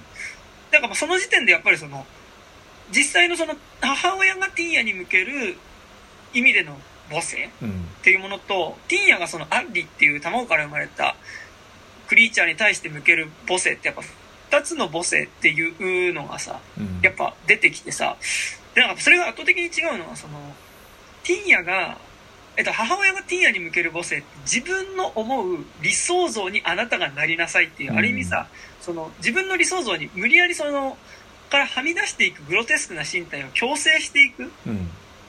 強制していってその自分の理想像にこう無理やり本当はじ理想像とティンヤ本人は違うはずなのに、うん。そこに無理やり押し込んでいくっていうことをする接し方だったのに対してやっぱティンヤのアンリに対する接し方って、まあ、基本的にその醜いことも含めてちゃんと愛するっていうか、うん。そう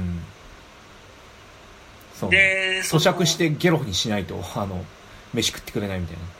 そうティンヤに対してまあその自分で入って食べさせる、まあ、あれがだからその摂食障害とかのねうん。メタファーだったり拒食症とかのメタファーだったりもするとは思うけどでもやっぱりその、まあ、ゲロ食わなきゃ生きていけないみたいなところもやっぱそのさそのグロテスクさまあそのグロテスクさっていうかそこからこう多分ティンヤはアンリにこうなってほしいって理想像は多分ないうん。から、なんかそのアンリ自体を見てちゃんと育ててあげるうんっていうことができるうんっていうのがなんかでもそのだから本当は実はその母親にしてほしい接し方をティンヤにしてあげてるっていうところがうん。なんかやっぱその2つ出てくるこの映画の母性っていうかまあ娘に対する接し方で違う部分でそこがあのあるのがいいなって思いつつでも後半に行くとやっぱそのアンリティンヤがやっぱそのアンリに対してそのこうまあアンリを隠そうとしたりとかね、うん。やっぱその暴走していくアンリを抑えるためにそのアンリに対しても暴力を振るようになってくるんだけどうん。でもやっぱその前提にあるのってやっぱりその母親がある、えっと、ティンヤに向けるこう理想像っていううん。もののしんどさがからはみ出していく部分のしんどさっていうのが全部、そのそれをアンリは見てるからこそうん。まあそのそういう行動を取るわけ。でだからその、うんそもそもアンリを見せたくないっていうのがティンヤが、まあ、メタファーとしてアンリを見るとさうん。その私の汚い部分うん。をお母さんに見てほしくないっていうところで隠す。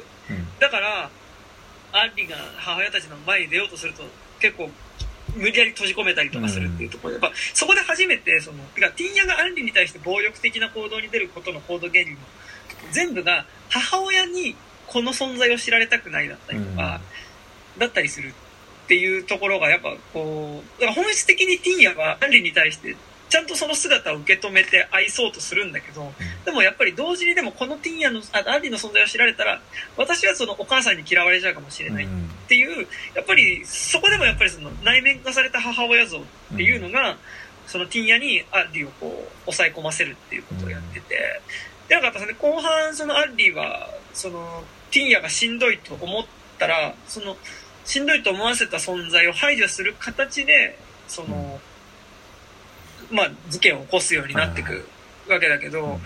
でもそれもまさにそのもう母親からのプレッシャーでさ出てきてしまう自分性そのものでもあるうん。わけじゃん、そう。レッサーパンダイらズムですよ。そうそうそうそう、ん。でなんかそうなんだよね。だからそこは本当にレッサーパンダと一緒なんだけど、でもなんかこの映画すごいいいなと思うすごいいいなってかえっと、この映画単体でっていうよりはレッサーパンダと比較してよかったなと思った部分が、なんかでもやっぱ、えーこの二次成長うん。をイコール、まあ、モンスター化してしまうみたいな形で描かれるさ、うん。まあ、女の子の話って結構ある。うん。まあ、結構あるっていうか、まあ、ローとか、うん私時々レッサーパンダとか、うん。まあ、あと直接じゃないけどね、エクソシストとかそうだうんったしさそうでもなんかやっぱその、特にローとかレッサーパンダが最近撮られた作品ってさ、その、やっぱり、いその、主人公が、その、自分の中に生まれてきたその凶暴性うん。みたいなものを受容していく過程でさ、その、自分を抑えてたりする親自体も、昔そう、そういう存在だったんだっていうことっていうか、うん親の中にも、実はその、そういう凶暴性があったんだっていうことがさその自分の中にこんなみっともない部分が生まれてきてしまったっていうことで苦しんだりとかするわけだけど、うん。なんかある意味そのあ親もそういうみっともなさを抱えてる存在だったんだって気づくことうん。がえっとあ竹木さんつながってる？ああ俺今ちょっと固まってるっぽいですあ本当に？またちょっと一回かけ直しますね。お願いします。はい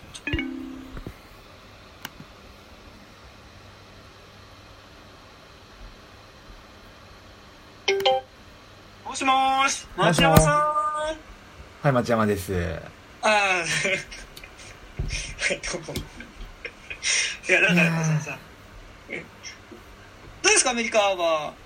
いや今ねアメリカではねでもすごい大変なことになってるんですよ。ねなんか日本でもニュースとかで流れてますけど。あーでしょ？これ。え？知らないの？すいません。やべえな町山智弘最近ちょっとねあのちゃんと追ってないからね。うん。あれがあの甘くなってる。いやもうこっちアカデミー賞でね。大統領選がある。大変ですよ。うん。うちの近所だとね。うん。うんそれでいいんですけど。あそうだからさ、はい。なんかやっぱ良かったのが良かったなと思うのがなんかそのやっぱ親と親のことを理解するっていうことがなんかやっぱそのなんだろう。その主人公自身の成長にもつながるっていうかさ。うん。だと思うんだけどなんかやっぱ今作やっぱその母親を最後までさうん。共感できる存在として描かなかった。うんその母親の中にも凶暴性があるって理解することが主人公の成長にあったわけじゃなくてやっぱりこう最後まで理解されない自分性母親の理想像からはみ出していく自分性っていうものが最後受肉する形で終わっててでなんかもう最後ってやっぱその母親がそれを受け止めろっていう形で突き止め突きつけられた終わり方をしてる気がしていて、俺は。まあまなんかなんだろう。あのこういう描き方をする作品がいくつかある中でうん。こういうラストになる作品があってもいいなってのはめっちゃ思ったわけよ。なんかそのさ和解とかじゃなく？うん。そうだからその親いやだ基本的にはやっぱその親の中にも他人性を見つけてねそれと和解していくっていうことが大事だと思うけど、なんかさ全部の家族なんか俺それだけが提示されるとなんかなんだろう親とはいつか和解できないといけないんだなっていう風になっちゃう人もいるような気がする、そうね。でもなんかさその必ずしもその親からこうこうであれっていうことを押し付けられたりとかさうんうんする中で育っていく中でね。なんかこう親と必ずしも理解し合える人たちだけじゃないとなんかそのって言った時になんかやっぱり今回のそのハッチングで出てくる母親のうん。その母親性っていうのはなんか正直ちょっとこうまあ私時々レッサーパンダとかうん。と比べてもちょっとやっぱりよりしんどい。なんかその、うん。なんだろうとはいえ私時々レッサーパンダもさ娘のことを思っているけどそうなってしまったかうん。ちょっとあったりするし、まあ娘のことを思ってたからそれをやっていいのかっていうのはそれは別にそのそれを許すことにはならないと思うけど、うん。でもある意味愛情が歪んだ形でそうなってるっていうのは描かれたりはするけど、もう正直ハッチングの親はさ、うん。もう自分が思う自分が幸せになることしか そうね。あのー求めてないしさやっぱそのあそこの結局娘、まあ、アンディが暴走したことによってさあのー不倫相手と別れなきゃいけなくなった時にさ「どうしてあなたは私の幸せの邪魔するの？うん。パッパッパーなところあるじゃん。うん。私は幸せになりたいだけなのにパッパッパーみたいなさ邪魔しないでパッパッパーみたいなのあったじゃん。だからもうあれが本音だからさ、うん。やっぱりお母さんって多分そのティニアのことを本当の意味で多分おそらく愛してはいない。うんって言った時にやっぱりなんかその母親に対してやっぱそのあそうかお母さんもこうだったんだっていう共感の仕方じゃない終わり方をしてるっていうのがうん。なんかなんだろう。全部がそういうその二次成長ものの毒親ものみたいなのがやっぱその母親を理解する親を理解することで終わると、うん。なんかそれでしんどくなる人はいるような気がしてて、なんかその上でこの映画が理解しないで、うん。なんかまあ言い方グレてやるじゃないけど、うん。あのもうあんたが共感あんたの理想像からはもう圧倒的に外れた存在として私が生まれてやるっていうう、ん。ラストたらすごい良かった。しやっぱその上でやっぱ最後何があるかっていうとそのアンリを殺そうとする、うん。あのー母親を前にして、ティンヤがだから最後やっぱ選択を迫られててさ、うん。その自分の手でティンヤを殺すあアンリを殺すのかそのそれでイコールそのアンリっていうのはある意味あの醜い母親の目からしたら醜いかもしれないけど自分らしさではあるわけじゃん。いうんや母親にだから受け止めてもらえない自分らしさを肯定するかうんあのーその母親に本当の意味では全く愛してくれない母親にでも気に入られるためのやっぱり理想の娘像を演じ続けるかっていうのをさ、うん。迫られた時にやっぱり最後そのティンヤがアリをかばって刺されるっていうのはさやっぱりその自分らしさうん。らしく生きることをやっぱ選択したことだと思うから、うん。なんかそれを含めた上でやっぱりその一皮剥いたら中にはグロテスクでおそらく臭いさうん。あのクリーチャーを持っている存在としてやっぱそのもう一回ねなんかそのティーヤが立ち上がるってラストがなんかすそれこそ私と雪雪やサーパンダみたいにまたそれによって1対1の人としてね、うん。あの他人同士として母親と一緒に和解できるっていうラストもそれはそれでありだと思うんだけどなんかこういう作品があることもめちゃくちゃ大事だなというかああまあね。まあすごい思ったんよね、そうそうそうそう。なんかそうするとなんかやっぱどうしてもそのアンリっていう存在になんか自分自己性みたいなのをなんか外部化しちゃうことがなんかこう、良さをちょっと減じちゃってる原因になってんじゃないかなってすげえ思って、はいはいはい。なんかその、うん最後刺されてさ自分は死ぬけどアンリだけ残るとかもなんかあれやるならななんだろうななんかなんかそのちょっとこれは安直すぎるけど、うん。なんか何？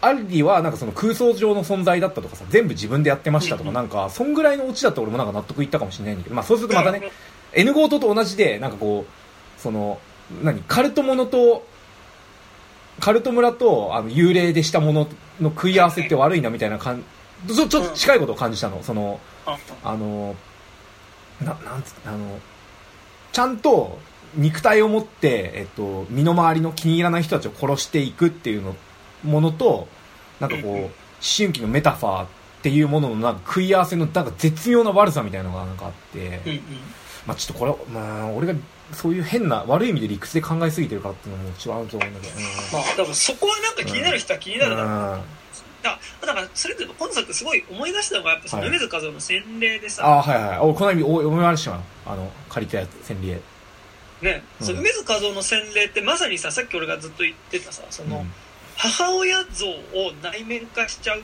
ことの話じゃん、そのうんうん。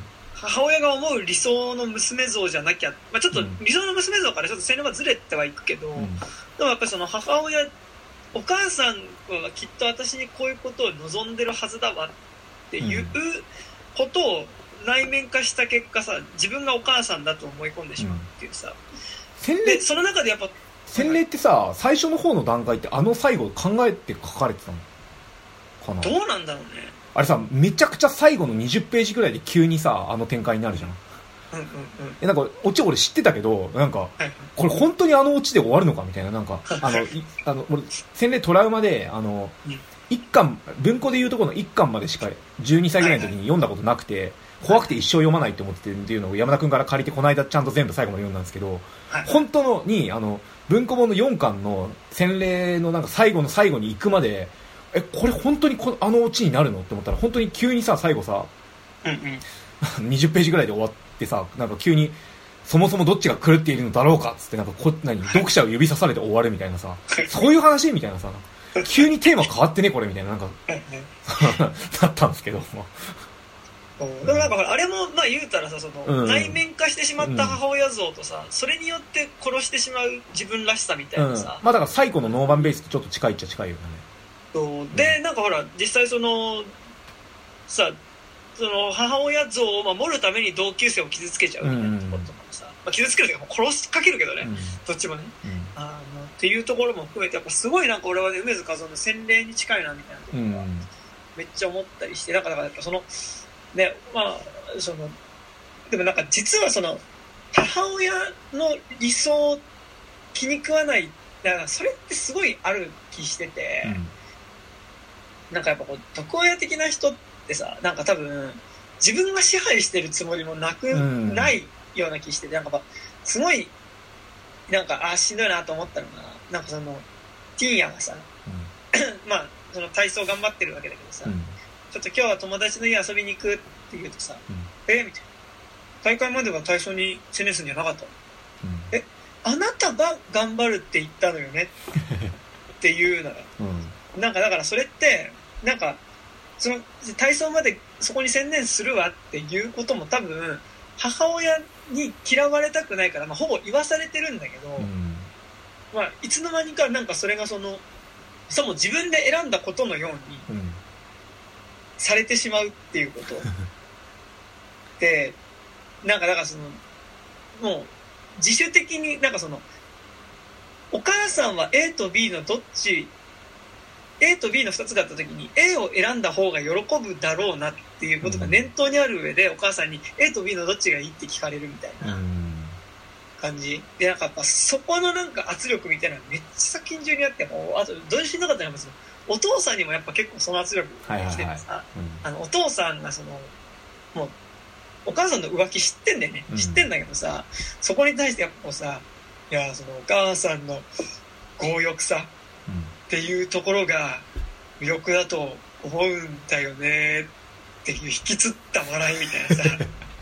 もういやーみたいな、うん。でなんかそう思うとやっぱりそのさお父さんと息子が同じ服着てるのとかもさ、やっぱもう至る所までやっぱりそのお母さんのそのなんだろう支配が及んでる感じ。うん。うんでそれによって多分その表情の動かし方とか体の動かし方とかまで多分おそらく彼らは支配されちゃってる感じで、うん。まあしんどいっていうそうそうそう。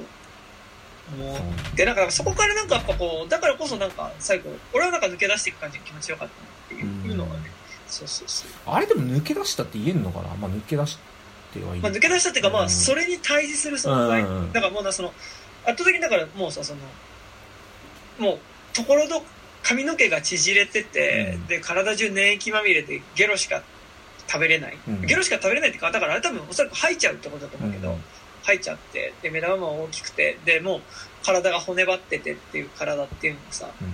多分お母親のしかもよくわからない気持ち悪い声でうん。泣く叫び続ける、聞きたくないことを言い続けるっていうのはう母親の理想像の真逆じゃん。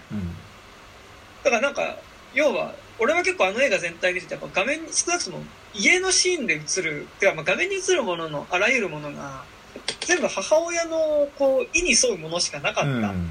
ような気がしてやっぱその中で全くもってその意に沿わないもの異物として、そのティーヤが最後受肉するっていうことがやっぱものすごい開放的にはうん。思ってなんかそのぶっ壊してやるみたいな 気持ちっていうかそうね。がなんかすごいね。ガメラ3感はすごいあったよねやっそうねそう。ぱイリスっぽいね。っていうのはイリスイリスってあギャギャオスっぽいか。ギャオスがイリギギャオスとイリスっぽいよ。ね なんか。そうなんですよ。だから前田愛ですよ。だからあー。要は。うんっていうのはなんかそこすごいね良かったと思います。はい。うん。そうね。確かでもなんかそのやっぱテーマが先行してる感じがするのはすごいわかるしうん。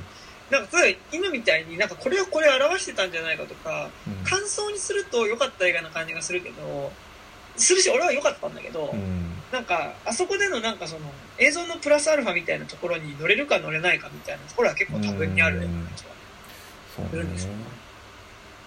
そうそうそう。ハッチにね。ね。あとまあなんかうん。ポスタービジュアルにあるあの仮面をかぶってるっていうのがよく分かんない。あんま関係ないよねあれ。うなんか息子の方がさなんかちょっと遊んでるのかな？なんか。ん。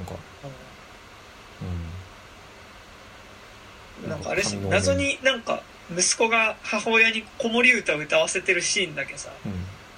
なんかね母親息子だけはなんか母親に強く出るみたいなさうん「子守歌声ちいちゃいよ」みたいなさ 「もっと大きい声で歌え」みたいなうん。なんだこれみたいうん。な弟可愛くなかったですね。うん、可愛くなかったね。あの仮面もさあれってななんかさ弟が仮面かぶって歩いてるシーンってなんだっけ？あれ何してんだっけ？普通にお姉ちゃんの部屋に来るのか、あそこだけなんかさその何子供が怖いものみたいなのにさ一瞬なるじゃん。なんか、はい欲張りだなみたいな。さそこはでもなんかだんだん関係なくなってくみたいなさ。この家族おかしいみたいななんかその家族全員が何かしらのこうなんか何裏とか恐怖を抱えてるものかなってなんかミスリードっぽくなってるけど全然お父さんと息子はなんか最終的にどちらかというと被害者みたいな感じになっていくから関係ねえじゃんお父さんと息子マジ並んで立ってるところ本当気持ち悪いんだよね、うん、いや悲しいよね普通にあれ。同じすぎて。なんかああいう風にさ処理されてる家族ってなんかどっかしらにあるんだろうね。なんかわかんないけど。それこそなんかさあのーご家族バラエティとか見た時にさなんか、はいはいはい。なんか嫌なディティールとして使えそうだなっていうのはすごいあった。お父さんと息子同じほぼ同じみたいね島次郎とかもね。なえ？いやあれは虎同士だから仕方ないでしょ、そそれしょうがないから。うなんかでもまあ特にいやほらアニメとかだとあんまりそういうの気にならないじゃん、親子で同じビジュアルそうね。なんか実際にジャイアンとジャイアンのお母さんとか相当怖いと思うよ。ああ同じところに。こうあそれはいいか。顔いや可愛いけどジャイアントジャイアントのお母さん服ちげえもん、うん。ど服装だな。確かに。そうね、うん、ああと髪型とか眼鏡とかもさ結構似てたじゃん、ーあー似てたね、うん。あいやあれ怖い、でもなんかなんだろーあとなんか最初にそのお母さんの理想の家族像みたいなの出てくるじゃん。うんうんでもなんか勝手にフィンランドって割となんかさうん。そういうなんかなんだろう社会保障をちゃんとしててなんかみんな健康に暮らせてる国って感じがすごいするからさ、はい、あこれフィンランド映画か。そうそう、うん。あなんかあフィンランドか？あフィンランドこうなのかな？ってちょっと思われてもなかったけど、いや違う違うこれやっぱり上手さみたいうん、な感じすごいした、うん、確かに。そうね。そうなんですよね。あのお父さんがなんか部屋でギターし弾いてるシーンなんかすげえ印象に残ってるんですよ。はいはいはいはい。なんかあのあれなんだっけ？ヘッドホンしながら弾いてんだっけ？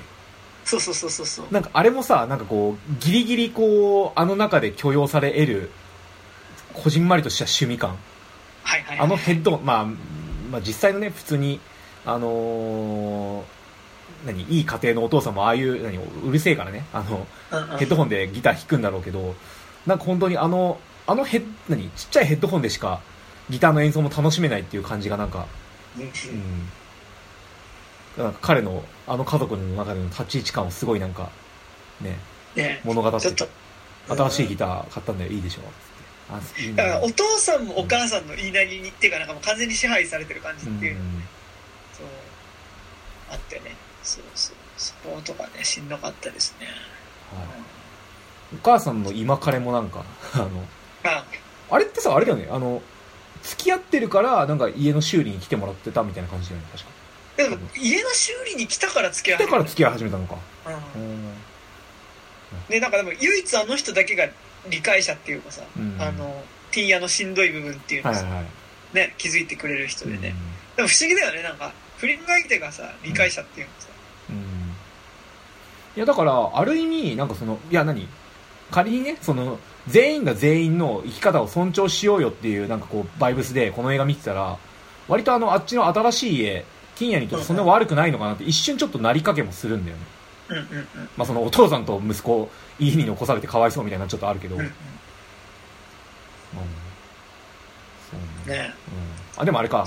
それもあのアンリがいたせいで出てけみたいになっちゃうのか。あれもさ、出てけじゃねえよみたいな。お前結構な化け物と出くわしたのに、なんだあいつは出てけじゃねえよみたいな。なんか、そこのリアリティのなさでさ、なんか俺割と、あ、そ、あ、そう、あそこが結構一番引っかかったのかな。じゃあ結局これ何みたいな。うんなんかその、まあ、ちょっと例え違うかもしんないけどさ、その何？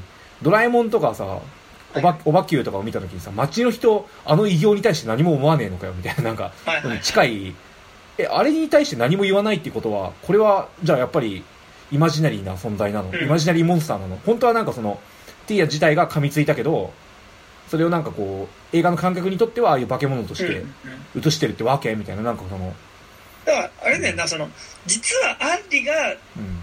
やそのティーヤにはアンリって見えてたけど、まあ、実はこれティーヤがやってたんじゃない、うん。全部っていう風なまとまり方になるか、うん。アンリはアンリでマジでその別の存在としていて、うん。まあ、最終的にティーヤと融合するとかそういう形のシーンが入るとかだったら多分納得できたかもしれないけど、なんかこうこれってティーヤがやってることじゃないとも見えるし、うんそのその割にはアンリはアンリでちゃんと個別の存在として見たりするからっていうところがってなるうん。はなんかでもそういうとやっぱほらあの歌丸さんもねあのアトロックの時で言ってたけど、はいはい。あ、俺聞いてないんだよ、まだ。クロネンバーグのさ、ブルーと怒りのメタファーとかさうん。あ、見てない、それ。うん割となんか結構そういうその娘のこう怒りみたいなものがう爆発するとなんか凶悪な娘みたいなのが生まれてそれがなんか悪事を働くみたいなブルート怒りのメタファーっていうのがあるんだけど、うん。なんかねあの結構それとかに近い感じってまあでもブルートはマジでいるんだよ。あのそれがあの産んじゃうの。なんかその怒るたんびに。あ生まれで出てくるんだへえ。そう小びなんか怒りの小人みたいなのができちゃう、メタファーってタイトルについてるから。そうメタファーじゃねえだろ。メタファーだけど実実在みたいな。うん、うん、そうね。メタファーと実在のなんかこう許せる許せない範囲ってなんか多分あると思う。ねでもなんかそれこそやっぱ A24 周りのホラー映うん。画はやっぱそれ多いよね、なんああか確かに、うん。結構その自分の中でこの問題がこういうふうに解決しましたっていうこととなんかその物語的なモチーフの整合性みたいなところっていうのが、なん。か俺は結構なんかもうメタファーだったらあメタファーなのねって思って見るからうん。うんなんか気にならないけどなんかちゃんとそのこう物語リアル的な意味での整合性を求めると結構やっぱそこは気になる部分だったりするっていう笑いではないですけど。だからなんかその肉体性伴いメタファーものっていうジャンルでこうくくって考えていくと面白いかもしれないなっていうのはやっぱハッチング見て思った。はいはいはいはいそのやっぱ絶対それってさなんかどうしても見てる間収まりが悪いじゃん。結局どっちよみたいなさ。でどっちでもあるのかみたいなさ。なんだっけななんかねなんかそんなのあった気がしたんだよなんだっけな、うん、あれ？あごめん。全然見当外れなこと言うかもしれないけどえっとあれえっとポゼッションとかってそういう感じだっけ？ポゼッションはあれってどんなんだっけ？なんか見たけど全然覚えてない最後でもえでもほらあのーか完全にだからもうあれだよね。でも化け物とうん。妻が付き合ってて、浮気相手が職種で。うん。ででもあれはもうほぼイコールになんじゃなかったっけ？なんかそあの、そうかそうか。うん。いやだから俺さポゼッション見た時もさなんか結局何なのみたいななんかよく分かんなかったんだよね。うんなんかそうでもなんかねあポゼッションほどメタファーメタファーもしてないんだよのうん、うね、ん、あそうそうそうそうそうそう。うん。やっぱねちゃんとあいつはいるしね。にしてはやっぱあの卵のファンタジー感すごいんだよね最初に出てくるところなんか。まあ、あとなんかなんだろう。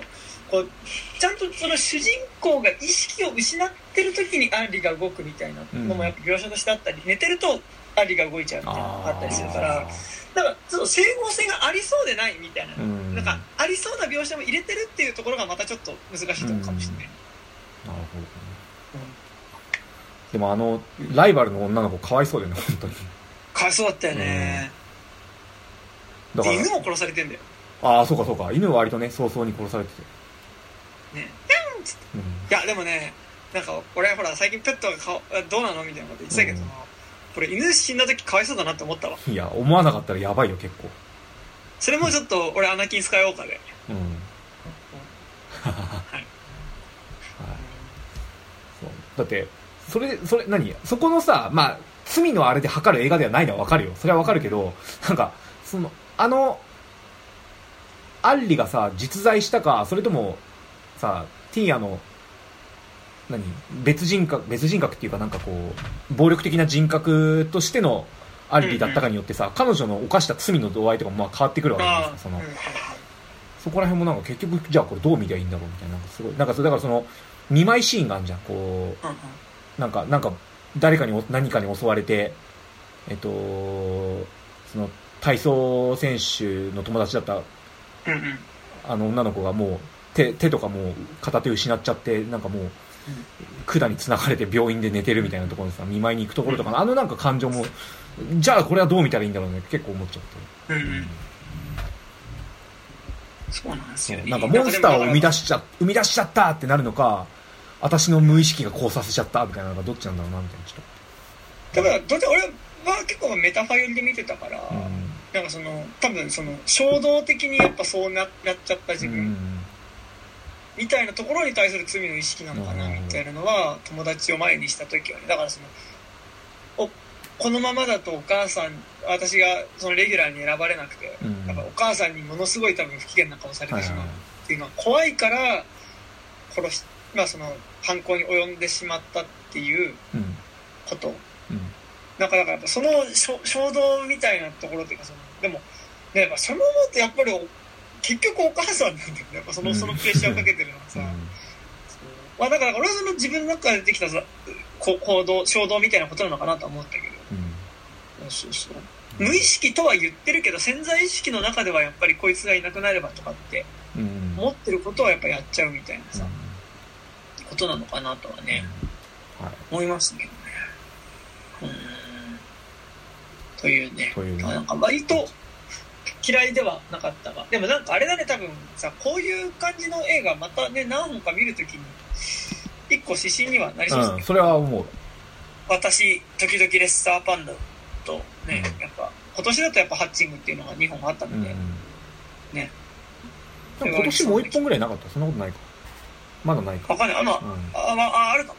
あ、木更木駅がそうかもしれない。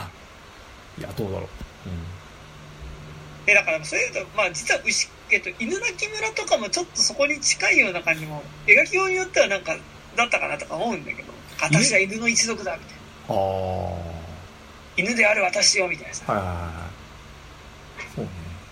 うん。今回は別にでも鳥一族の話じゃなかったじゃん。ねバードマンツバードマンなんかその鳥性ではなかったじゃん。なんか。そうですね。だと飛ぶところは本当に冒頭の主観のとこだけだから。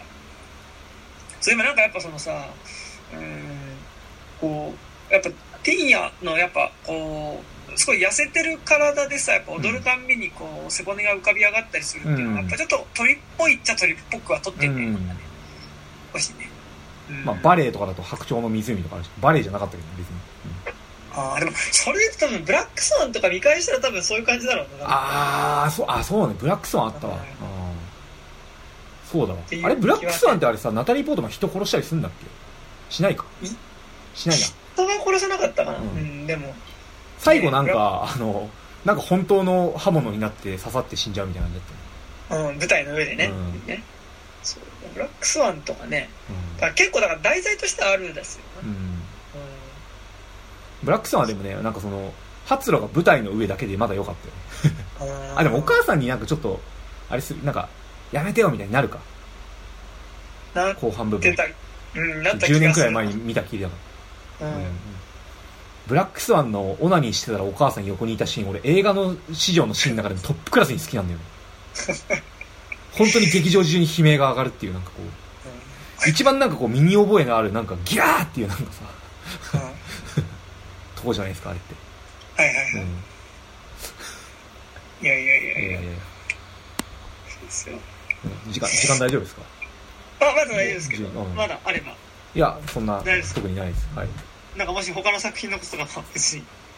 え？いや有料版取る？どうする？あとそろっか。じゃあそうしましょうか、んそうするか。はい。じゃあ、以上で終わります。ははいい。で、えこの番組では現在お便り募集しております。まあ、この番組の感想とか、はいえー、まあ、あ今度まあ何かでやるかなみたいなのを告知できたら告知するので、えっ、と、それの感想とか送ってもらったら嬉しいです。えー、アドレスとしましては 29.tiz.gmail.com、29は数字です。えー、29.tiz.gmail.com までメールを送っていただくか、えー、文化系トークラジオとか29歳までの地図とかで検索するとこのラジオの Twitter アカウント出てきますので、そちらにある DM フォームから送っていただいても結構です。えそしてこの番組、えーピクシブファンボックスの方で有料版やっております。えっと本編収録後の雑談だったり、なんとなく僕たちが映画見ながら、なんかその映画の画面で映ってることについてもちゃもちゃ言う副音声版とか、えー撮ったりしてますので、よかったら、えーそちらも入っていただけると嬉しいです。えーそして告知がありますか、えー金内健樹は盛る夏の火と書いて盛夏火という演劇演劇活動をやってるんですけど5月21日の、えーと13時半から、えー、と調布市千川劇場で行われます。千川劇場演劇コンクールというやつに出まして、えー、とスプリングリバーブという短編作品をやります。で今チケット売り切れちゃってるんですけれど、えっ、と千川劇場の YouTube チャンネルでその5月21日土曜日の13時半から、えっ、と配信でどなたも無料で見れることができますのでよかったら見てください。他にも、えっと5団体参加団体があって、えっと配信で全部見ることができます。はい。そして。えーそして、えっと、僕は、えっと、まあ、えっと KTY っていう名前で、えっと、ラッパーやってるんですが、えっと、5月の22日に、えー、やっぱあの、このポッドキャストもちょこちょこ出てくれて、エット君っていう子と、えっと、二人で、えっと、渋谷のセブンスフロアというところで、マインディングザギャップという、えっと、イベントをやることになりました。えっと、まあ、えー僕ら、えっと、エット &KTY のバンドセットでライブをやったり、えーあと、メテオチンハーツっていう、あ、ね、最近、オットタクシーとかに行って、矢野っていう、あの、役をやってたラッパーのメテオさんっていう人がやってるユニットが出たり、あの、割とヒップホップめなイベントで、あと、フードで、あの、コナイズのねぐらってすごい美味しいカレー屋さんが出たりするので、よかったらカレー食べながら、えっと、僕らの音楽聴きに来てくれたら嬉しいです。っていうのと、あーちょっと待ってね。なんかね、えーっと、しこれはいけんのかな？えーっとね、あーどうしよう。あーいいかなあいてこなそうなので大丈夫です。はい。はいじゃあ、皆さん、お元気で。はい、お元気で。はい、お疲れ様です。お疲れ様です。す。